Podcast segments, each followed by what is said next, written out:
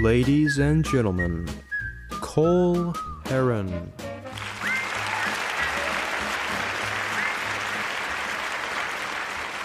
Hi, I'm Cole, and I would like to introduce myself. For years, I've loved listening to comedy, and I've admired the gift that comedians have to bring laughter to many people.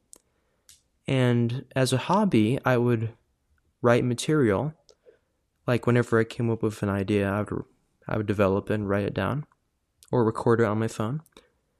And the other day, I was looking at the recordings in my phone, and I saw that I had over 170 jokes on there. And I thought, I have all this material that's just sitting there doing nothing. And I can't do any live shows because I don't have the time or the resources. So I'd figured I'd put do a podcast for free for you all to enjoy. And I truly hope that you f- find these jokes entertaining and funny and that you laugh at them. I mean, I won't know the difference whether or not you laugh at them, but I hope that it will bring a smile to a hard day. And that's not the only big change that I've had um, by doing a podcast. Um, like a year ago, I moved from my childhood home to a completely different state, and it was hard, but it was the right decision to move. Because right before we decided to move, I was walking through the neighborhood and I saw that my neighbors had put up all these political lawn signs.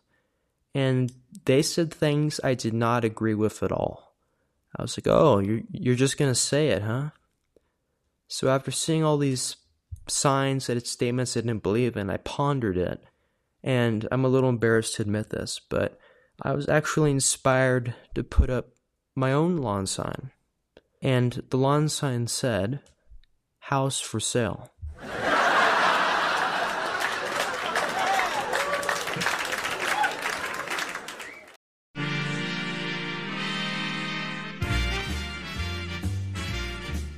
I would like to thank you for listening to A Few Observations Clean Stand Up Comedy from Cole Heron.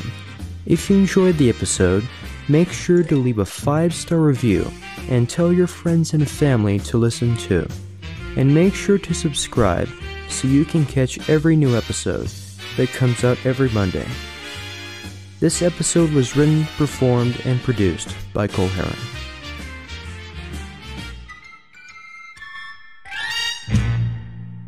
We will now close with a shout out that I was absolutely without a doubt not pressured into, so don't even ask.